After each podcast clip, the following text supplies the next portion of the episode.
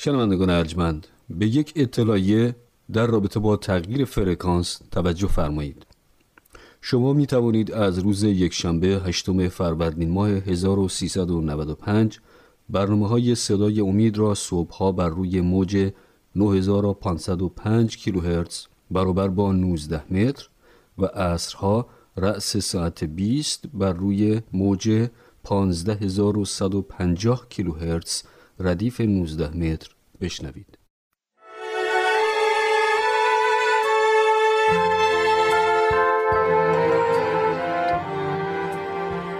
اینجا رادیو جهانی ادونتیست است. صدای امید.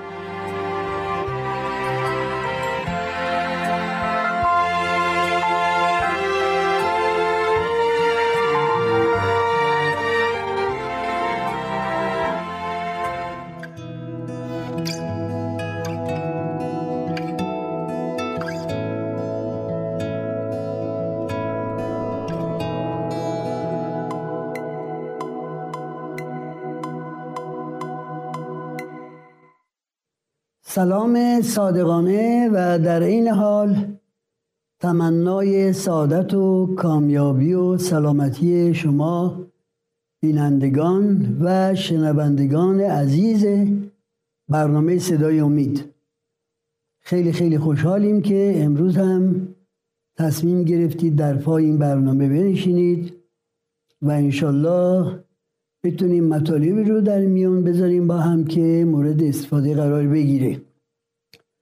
عرض کنم که در چندین برنامه گذشته یه شمه از این که چرا این خدای قادر و توانا انسان ذی‌شعور رو خلق کرد ولی نخواست جلوگیری کنه از تمرد و گناه انسان، حکمتش در این چی بود؟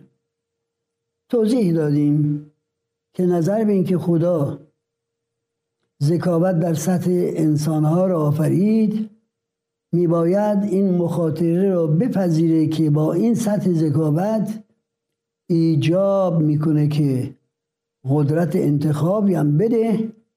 البته قدرت انتخاب مسلمه بین پیروی از خدا و برنامه‌های اوست یا تمرد از خداست و متاسفانه اجداد ما با تبعیت از شیطان که همونجا در باغ عدن سعی کرد اونها را فریب بده، راه تمرد رو در پیش گرفتن، نتونستن وفادار به خدا بمونند و برنامه الهی رو در زندگیشون اجرا کنند. اگر از مرحله اول تصمیم درست گرفته بودن، این تصمیم‌های درست یکی پس از دیگری سیرت اونها را کامل می‌کرد و به درجه‌ای از کمال می‌رسیدند که دیگر امکان تمرد و گناه وجود نمی‌داشت.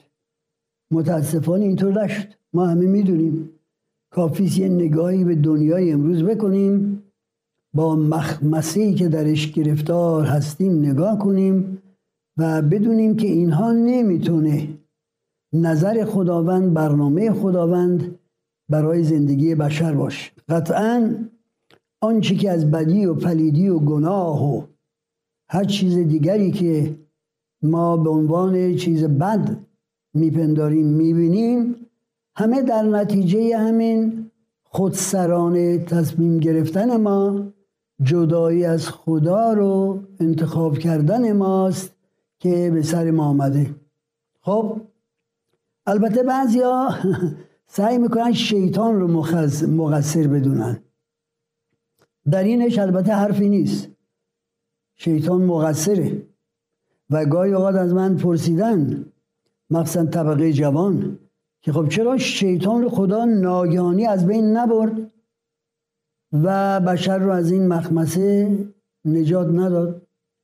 چه انگیزه‌ای در بین بود که اجازه داد شیطان بیاد و اجداد اولیه ما رو فریب بده؟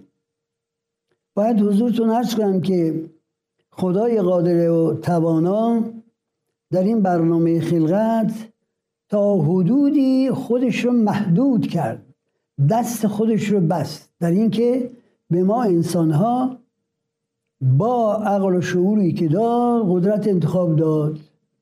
قدرت انتخاب هم مفهومش اینه که ما میتونیم بین تو دو انتخاب رو، یکی رو انتخاب کنیم، دو انتخاب، یکی اطاعت از راه و رسمی که پروردگار در نظر داشت و راه دوم این که سرپیچی کنیم، بگیم که ما میخواییم سرنوشت خودمون رو خودمون انتخاب کنیم. شیطان اگر می آمد در باغ عدن یا نمی آمد، بازم ما این قدرت انتخاب رو می داشتیم. هرگز خدا این قدرت انتخاب رو از ما سلب نکرد. بنابراین ما نمیتونیم دائما تقصیر رو به گردن شیطان بندازیم. چرا؟ در وجود هر یک از ما انسانها این جدال بزرگ بین پیروی از آنچه که شایسته و نیکوست و آنچه که درست نیست و نکوهیده است وجود داره. همه ما در زندگیمون این جدال رو حس میکنیم، دائما بر سر دورایی ها قرار میگیریم و الانش هم این مشکل برای ما وجود داره که دائما در تمام مشکلات زندگی چه تصمیمی میگیریم، به کدوم طرف یا جهت متمایل میشیم. این تمایل به دست راست یا به دست چپ رو خدا از ما سلب نکرده. حتی پولس رسول میگه که دائما در من این جدال وجود داره و اگر ما طبیعت خوب رو تغذیهش بدیم قوی‌تر میشه و اگر طبیعت بد رو، طبیعتی که گرایش به گناه داره، اون رو تقویتش کنیم با تصمیم هایی که مطابق اون طبیعت هستش، طبیعت بد در ما تقویت میشه. پس در درجه نهایی بازم تصمیم تو دست ماست. اگر ما بخوایم راه بد رو بریم، خدا هرگز مانع نمیتونه بشه. چرا نمیتونه بشه؟ چون که قدرت انتخاب رو به ما داده. باید با راز و نیاز و پرستش و خوندن کتب مقدس و دعا ما تمنا بکنیم که ما رو در راه راست همیشه هدایت کنه. اون صراط مستقیم یا راه مستقیمی که خدا در برابر ما گذاشته، راه طاعت و فرمانبرداری از اراده خداست تا بالاخره اون هدفی که خدا از خلقت ما در نظر داشت بالاخره در زندگیمون تحقق بیابه. پس در نتیجه نهایی ماییم که سرنوشت ساز خودمون هستیم، خواه شیطانی باشه خواه نباشه. البته ما وسوسه‌های شیطان رو نادیده نمیگیریم، کم نمیشموریم. کتاب مقدس میگه که شیطان همیشه چون شیر قران میپنداره کسی رو پیدا کنه که داغون کنه، نابود کنه. این کارشه. از آن روزی که بر ضد خدا تمرد کرد و یه تعدادی از فرشتگان رو همراه خودش کرد، نمیتونه ساکت بشینه. میدونه که نهایت خودش، عرض کنم که مرگ ابدی است، این که شکی نیست. حالا میخواد در اون زمانی که آزادی رو داره به قلب پروردگار خالق، عرض کنم که غم و اندوه بیاره با هدایت کردن مخلوقاتش به راه نادرست. این لذت شیطانه. و هرگاه ما تصمیم هایی میگیریم که در اون جهت هست، به جای اینکه قلب خدا رو از خودمون راضی کنیم، خدا را، رضایت او را جلب کنیم، رضایت شیطان رو جلب می‌کنیم. به این سادگی است. بنابراین باز این تصمیم‌های شخصی ماست که میتونه سراغ رضایت خدا یا رضایت شیطان بره.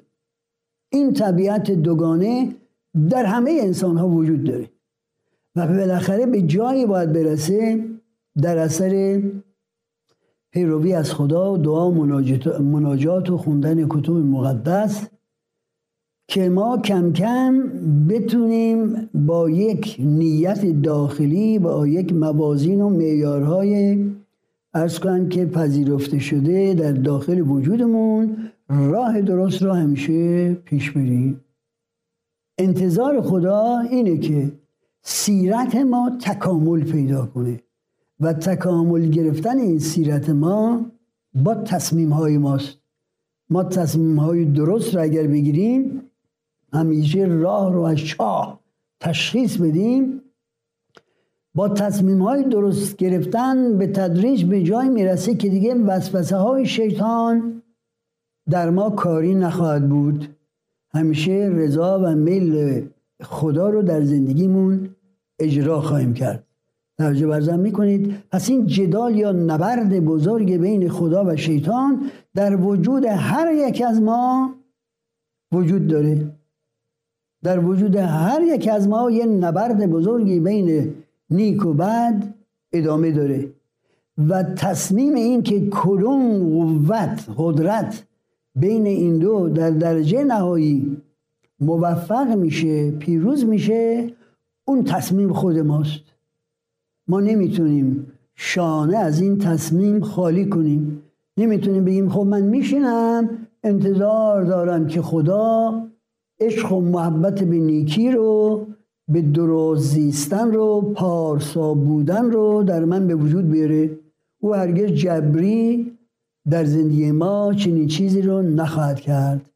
میل داره که با توسل به قدرت او در دعا و در مناجات و در خوندن کتب مقدس اون سیرتمون رو تسلیم بکنیم به کار روح القدس، که روح القدس بتونه این تغییر و تبدیل رو به وجود بیاره. خود کتاب مقدس خوندیم، آیه رو خیلی صریح میگه که اتیوپی حبشی نمیتونه پوستش رو عوض کنه، پلنگ هم نمیتونه پیسه های خودش رو عوض کنه. شما انسانان ناتوانید از این که طبیعت متمایل به گناهتون رو به طبیعت متمایل به نیکی و پارسایی و تقوا تبدیل کنید. این از دست شما خارجه. چیزی که باید خدا در این بین وارد بشه و کار کنه. خدا هم توسط روح مقدسش وارد میشه، میاد در زندگیمون اگر دعوتش کنیم و ما رو در این تصمیم ها یاری میکنه تا اینکه کم کم سیرت ما متبدل بشه، به سوی نیکی کمال رو پیدا کنه و از آن پس دیگه وسوسه های شیطان بر ما کاری نخواهد بود. مثل اردک و غازی که آنچنان پرهاشون رو روغن مالی میکنن که آب دیگه درش نفوذ نمیکنه. هر چند باری هم که میپرن تو آب و شنا میکنن، آب داخل از کنم که پراشون و خیس کردن بدنشون نمیشه. این قدرت روح القدسه که این عایق رو بین ما و خطا و گناه به وجود میاره. فرصت ما عزیزان کمه، ما باید یه مکسی در اینجا داشته باشیم.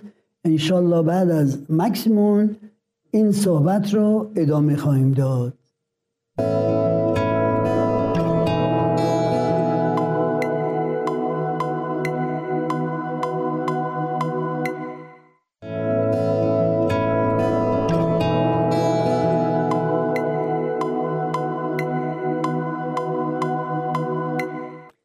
بله عزیزان من، بحث ما در این بود که خدا ما رو یک قدرت انتخاب داده و این قدرت انتخاب ماست که ما را به این سیاهی و بدبختی کشونده.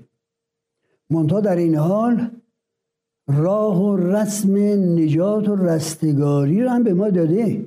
خدا هرگز بشر رو به سرنوشتی که خودش انتخاب کرده رها نکرده. خدا انتظار داره که اون سرنوشتی رو که برای بشر انتخاب کرده بشر به تدریج بپذیره و خودش رو از این منجلاب بتونه راهی بده. البته نه به قدرت و قوت خودش، ولی وقتی که انسان قلبش رو، اون مرکز تفکرات و تصمیم‌ها رو که البته مغز ماست، ما اشاره به قلب میکنیم ولی مغز ماست که مرکز تفکرات و تصمیم‌های ماست، مغزش رو در اختیار روح خدا قرار میده و طالب پیروی از خواسته های خداست. خدا بالاخره پیروزی ها رو کم کم بر ضعف هایی که داریم به ما میده و به تدریج اون نکات منفی که در مخیله ما، در سیرت ما وجود داره، اینا رو به نتایج مثبت تبدیل میکنه.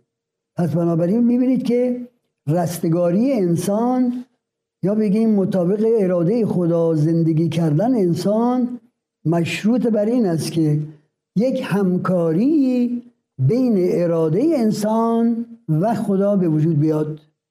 خدا هرگز تحمیل نمیکنه نجات رو به ما، هرگز تحمیل نمیکنه اراده خودش رو ما، انتظار داره که ما ارادمون رو به او تسلیم کنیم تا او بتونه تغییراتی در سیرت و رفتار و کردار ما به وجود بیاره. این تسلیمی که واقعا کار رو انجام میده. در کلمه دیگر واقعا که تسلیم اراده خدا شدن بهترین چیزی که ما میتونیم از نقطه نظر تربیت روحانی و رشد روحانی انجام بدیم. توجه برزن میکنید؟ اینه که حتی در عهد قدیم اشاراتی هست که خواستن که به تسلیم شوند به اراده خدا. این تسلیم شدن هست که میتونه کار رو فیصله بده. اگر انسان اراده خودش رو تحت تسلط خدا در بیاره، تسلیم بشه دائما در هر دوراهی که در برابرش به وجود میاد، خدا میتونه با این توجه و تمکین و اطاعتی که ما نشون میدیم تغییراتی در زندگی ما به وجود بیاره که کم کم مطابقت از اراده او طبیعی بشه برامون. دیگه نگاهی به امر و نهی قوانین نکنیم و قوانین در واقع قسمتی میشن از اون معیارها و موازین داخلی زندگیمون. بعضی ها قوانین رو یک نوع زنجیری میبینن که اونها رو میبنده. زنا مکن، خب این محدودیتی است که قائل میشه. دزدی نکن، خب این محدودیتی است که برای ما قائل میشه. ولی ما اگر در پی رضای خدا هستیم و قلبمون رو به او تسلیم کردیم، آنچنان تغییراتی در طرز تفکر ما به وجود میاد که حتی به فکرمون هم خطور نمیکنه که مثلا ما زنا بکنیم. چرا باید زنا کنیم؟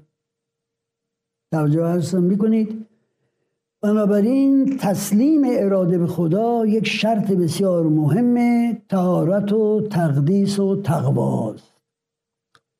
اما حالا ممکنه شما بپرسید که خب اگر برنامه به این سادگی است، یعنی قسمت اعظمش به ما بستگی داره، پس خدا میتونست انتظار داشته باشه که این بشر ضعیف خاطی از آب در میاد، پس چرا بشر رو خلق کرد؟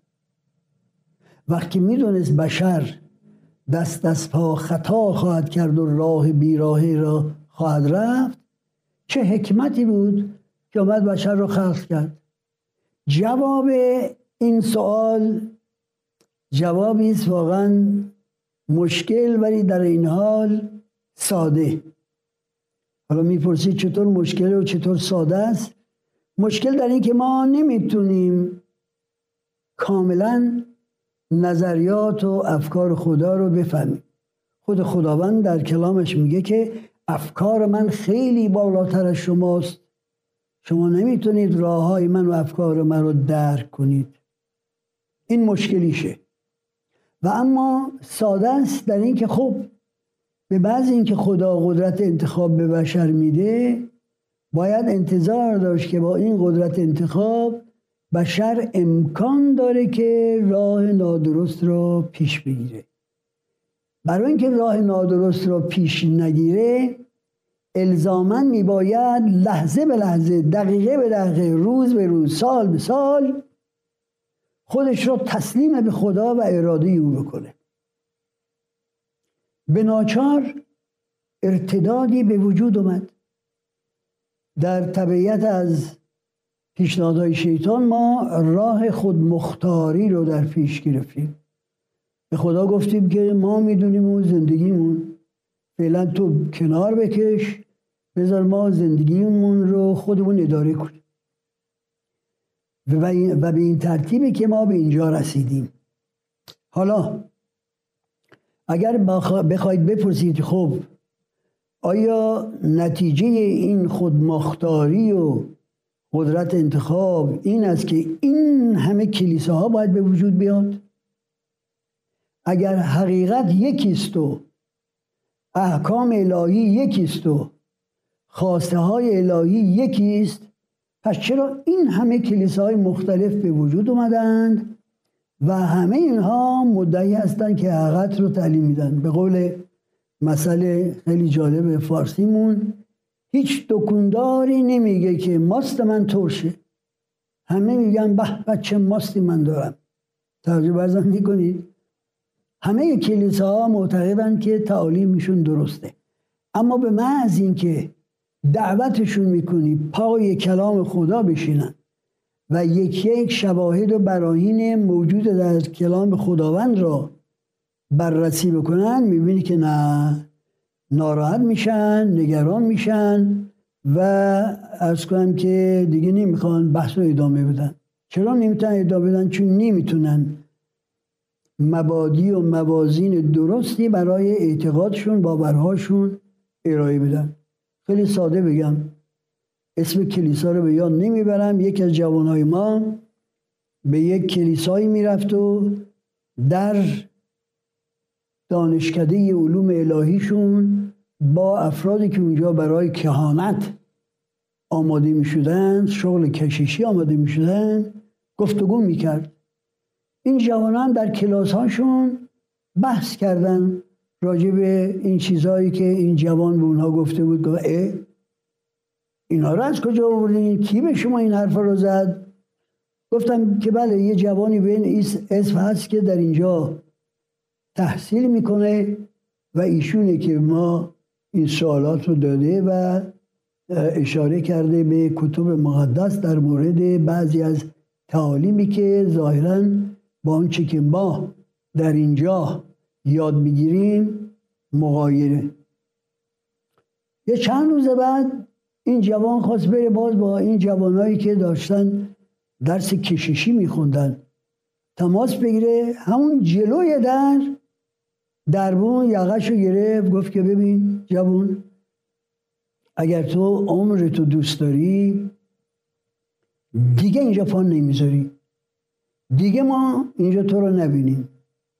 ببینید چقدر باید تفکر انسان بسته باشه، چقدر باید از روی نادانی و ندانمکاری مسائل رو انجام داده باشه که حتی اجازه بحث آزاد روی بعضی از مطالب رو نمیپذیره.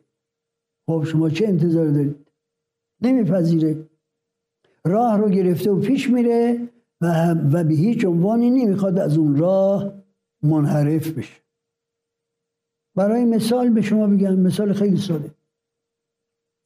در یک کلیسایی باورشون بر اینه که موقعی که کشیش سر قبر عرض کنم که مراسمی رو انجام میده، در همون لحظه روح این شخص اگر در دوزخه و به آسمان نرفته پاک میشه و به آسمان صعود میکنه. خب این تعلیمات رو از کجا آوردن؟ این باورها از کجا آمده؟ خود کلیسا اقرار میکنه که این نوع باور و ذکر میکنه این باور رو که دعای کشیش هم برای مردگان مفیده هم برای زنده ها. اقرار میکنه که این باور از کتاب مقدس نیست، از احادیث و روایاتی است که بزرگان کلیسا گفتن و به تدریج به دهان گشته تا به اینجا رسیده. حالا وقتی ما میشینیم کتاب مقدس رو در این زمینه مطالعه میکنیم، میبینیم که اولا انسان روح باقی نداره، انسان وقتی که میمیره حقد و کینه و محبت و دانش و همه چیزش نابود میشه، در قبر میمونه، در دریاست ماهی ها میخورنش، در آتش سوخته میشه و منتظر میشه تا روز رستاخیز، روزی که مردگان همه قیام میکنن تا نتیجه عمری که در این زندگی کردن از دست خدا بیابند. بنابراین ما روح باقی که از انسان خارج بشه، عارف به زندگی اون شخص باشه، عزیزانش به بدبختی برسن ناراحت بشه، عزیزانش به موفقیت برسن خوشحال بشه، خبری نیست. حتی در کتاب عرض کنم که مقدس اشاره‌ای هست به این مطلب که می‌فرماید همه یه جا میرن، غنی و فقیر و بزرگ و کوچک و متقی و غیر متقی همه به یه جا میرن و منتظر میمونن تا روز قیامت. ما این بحث های شیرین رو عزیزانمون ادامه خواهیم داد. تمنای ما اینه که مجدداً منتظر این برنامه باشید. شما رو به دست توانای خدا میسپاریم. خداحافظ شما.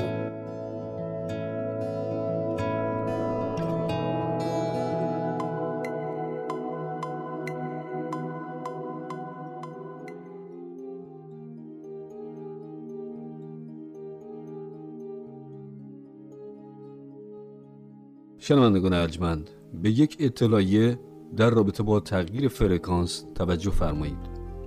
شما می توانید از روز یکشنبه 8 فروردین ماه 1395 برنامه‌های صدای امید را صبح‌ها بر روی موج 9505 کیلوهرتز برابر با 19 متر و عصرها رأس ساعت 20 بر روی موج 15150 کیلوهرتز ردیف 19 متر بشنوید.